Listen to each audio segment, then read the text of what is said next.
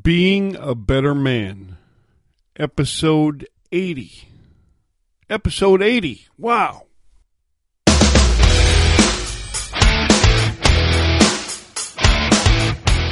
All right, guys, welcome to Wednesday. Welcome to Storytime with Alf. Storytime is where I tell a true story from my strange and interesting life. The purpose of the story is not just to entertain you, but also to share with you the lesson or lessons I learned from that story.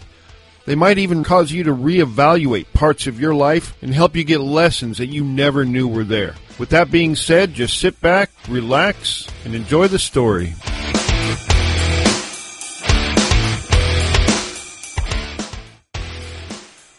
The following tale is not amusing, at least not to me. Rather, it is an account of my personal demons, their genesis, the suffering that followed, and the road to recovery over them. As you listen, keep in mind that one man's pudding is another man's poison. What is frightening, even debilitating to one, may not be so for another. When I was five years old, I used to sneak over to my friend's house to watch Dark Shadows, the daytime horror soap opera. My mother wouldn't allow me to watch it because she said I would have bad dreams. It turns out that she was right. It was watching Dark Shadows that I first became introduced to the figure of the Wolfman, also known as the werewolf. What I noticed about the Wolfman that set him apart from other monsters was the way he went about so single mindedly bent on killing his victims. Oh, sure, other monsters killed their victims too, but it wasn't the same. The vampire killed for food, the mummy killed for vengeance, Frankenstein killed out of self defense, the lake creatures killed because they wanted to be left alone. The wolfman, however, killed for the sake of killing alone. And that terrified me. Also different about the wolfman was that he was virtually unstoppable. Nowhere was safe. He was just too strong, too vicious. If you were in a car, he could just rip the doors off. You couldn't hide because he could smell you. Crosses, holy water, garlic, none of that would work. You had to be fortunate enough to be in possession of a silver bullet and a gun to shoot it out of. That's it. That's the only thing that could stop him. And I didn't have that. Another terrifying thing about the Wolfman was that he could be anyone. They walk and live among you like normal people, except for a couple nights a month when the moon was full. Knowing this makes it almost impossible for a small boy to ever truly trust anybody. You could never turn your back on anyone at night because they could change just like that. They could be your father, maybe the neighbor, your best friend, anybody. Anybody except a dog, that is. Dogs served as the early warning devices for wolfmen, and this drew me ever closer to my dear dog Lady. At first I acted out my fears alone because to divulge the source of my fear would be to admit disobeying my mother by watching that show. In the beginning, I was more scared of being in trouble than I was of the wolfman himself. My parents thought I was afraid of the dark, but I wasn't. I was afraid of what was hiding in the dark, waiting for the right opportunity to rip out my throat, which was one of the wolfman's favorite killing techniques. I kept a particularly close eye on the lunar cycle for a boy so young. My parents thought I was interested in astronomy. When the moon was full, I insisted on sleeping with them, but I couldn't tell them why, except that I was scared. They would beg to know what I was afraid of, but I couldn't tell them. I would blame it on the dark or a bad dream, whatever was handy. It was only a couple nights a month, so it didn't seem too excessive at first. As time went on and I got older, my father became increasingly annoyed with my fearful ways. At the same time, my fear was becoming increasingly cemented in my brain. When I learned to read, I researched everything I could find on the subject. While other kids were barely reading See Jane Run, I was digesting every account of the Wolfman legend that my school library had. I learned that they had been around for some time. There were even ancient drawings depicting them. Eventually, I told my parents the name of my fear, and that only made it worse. Because there was no such thing as wolfmen. I was just a silly boy. After we moved to the farm in Olympia, where I grew up, the problem got worse. I was, by all accounts, a fearless lad, performing death defying stunts on a daily basis. At night, however, and especially on a full moon, I was reduced to a sniveling, paralyzed coward. My father sent me out to get firewood on one such night. It was a full moon, and there just wasn't any earthly way for me to obey him. I was a dutiful son and always obeyed my father, but I had to refuse, no matter the consequence. He became infuriated, even more so when I pointed out the fact that it was a full moon. He finally stomped out and got the wood himself, shaking his head and grumbling but he wasn't just angry, he was disappointed. And this fact made my heart ache terribly. And the whole time he was outside, I feared for his life. By the time I was 13, I was a mess. A relatively normal boy by most accounts, yet still with my debilitating fear of wolfmen. It's very hard to be afraid of something that doesn't exist. It's hard because there's no comfort. There's no one to talk to. If you try to talk to somebody, they just shake their head and repeat the fact that wolfmen are not real, as if that is supposed to fix everything. I had already figured out long ago that wolfmen were not real, yet knowing that did nothing to assuage my fear.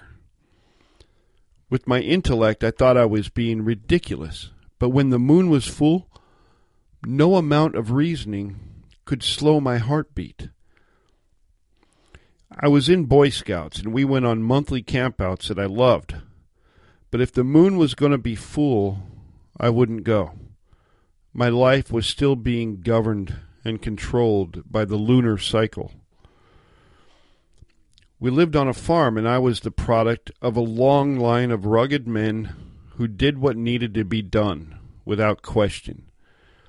I was a good son who enjoyed making my father proud, but sometimes, when the wolfman fear would come up, he just couldn't hide his disappointment. The only thing worse than my fear of wolfmen was seeing disappointment in my father's eyes. I decided, finally, to do something about it. In other walks of life, I considered fear to be a weakness of mind I was a believer in the concept at 13 years old of facing one's fears head on and conquering it. But I had never applied this philosophy to my wolfman condition. The faintest thought of doing this paralyzed me. But the time had come, however. I refused to continue being a victim of my irrational fear and a source of pain to my father. On the night in question, the moon was full and very bright. It was in early winter, between Thanksgiving and Christmas sometime, and the night air was cold and sharp. My plan was to wait until midnight, at which time I would walk out into the woods alone. I thought if I came back, then I would be free. If I didn't come back, then at least I wouldn't be afraid any more. Before I left, I made sure I said goodbye to everybody. My choice of midnight had no real significance. It was just my version of high noon, like in the westerns. I told no one of my plan. I sat waiting for midnight to come. I was shaking and my entire body was covered in beads of sweat. But finally, it was time. The night was well illuminated by the moon. Everything was cast in its eerie light. The woods began about a five minute walk away from my house. As I walked through the pasture towards them, it seemed as though my footfalls were loud, crashing stomps, even though I was doing my best to walk quietly. There was a wide path around the perimeter of our woods. The plan was simple. I would enter the woods on the north end and hope to emerge unscathed on the south end, about a twenty minute walk in the daylight. If there were any wolfmen about, they would certainly not be able to resist this opportunity, and I just wanted it to be over. Even though the night was well lit by the moon, looking into the woods was like looking into a black curtain. But I entered, trembling. The forest floor was littered with dead branches and knee high underbrush. Stealth was impossible. Each step I took was a loud crash that resonated through the otherwise silent forest. Each step I took was the gong of a dinner bell, and I was the main course. I wasn't twenty feet in when I heard it. Off to my left, a single footstep. My heart was beating so fast the beats were indistinguishable. It was more like a hum in my chest. When I heard that first noise, I knew I was never leaving these woods alive. I kept walking, though. There wasn't anything else to do. Then another branch broke on my right. The brush rustled behind me. More footfalls to my left, then on the right again. It became clear to me that I was surrounded surrounded by the very beast I had feared all my life. They were real, after all. I was confused by their delay, however. I realized I would be dead in the next few moments, my carcass strewn about the forest floor. I wished they would just get on with it because the anxiety of being stalked was pure hell. In my mind's eye, I could see them, perhaps as many as seven, judging by the noises I was hearing. Maybe they were an entire family out for a kill. I kept looking down as I trampled through the brush. In the back of my brain, I thought just maybe, if they didn't know that I knew they were there, they wouldn't have to kill me. Maybe they had already fed, and they were just having a bit of fun. I also kept looking down because I was afraid if I peered in the direction of the noises, I might see them. And I was certain that if I did, my heart would explode. It went on like that for several minutes. Finally, halfway through the woods, I just couldn't take it anymore. I stopped. The noises that had been following me seemed to stop as well. I decided that this is where I would die, right here in the middle of my father's woods. Having accepted the fact I would be torn apart any minute, I began to get angry. I was angry with these wolfmen for torturing me all the way through the woods.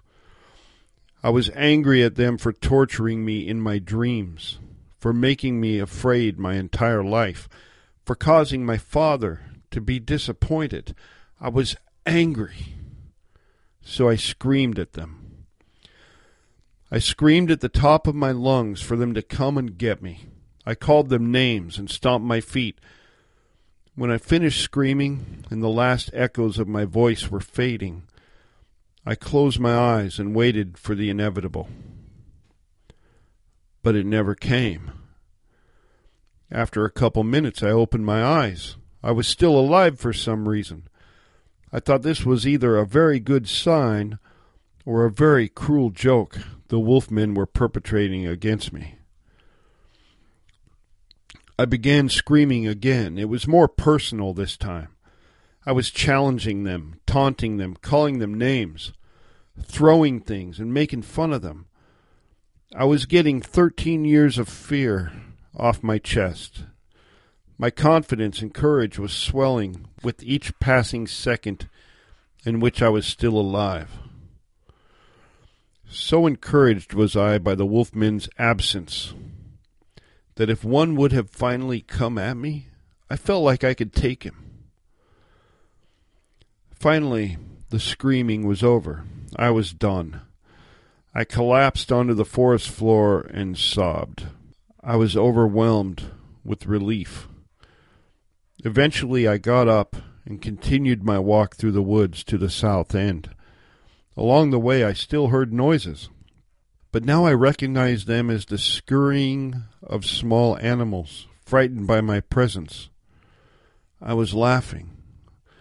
I was laughing at myself and for myself. It was the type of laughter that spills out of you when you're filled with joy. I was liberated. I was free at last. The enormous burden that had plagued me was vanquished, and it made the whole world look different. For the first time, I was able to appreciate the beauty of moonlight on a landscape, and it was so beautiful. There was a layer of frost on everything, and the moonlight made everything seem alive.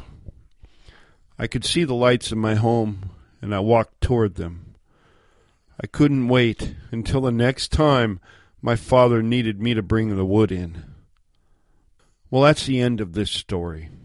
This was the first and final chapter of a work called The Wolfman Chronicles. In the extended version, I also detail a few of the dreams I had. But as far as the lessons I learned from this go, there really are too many to count.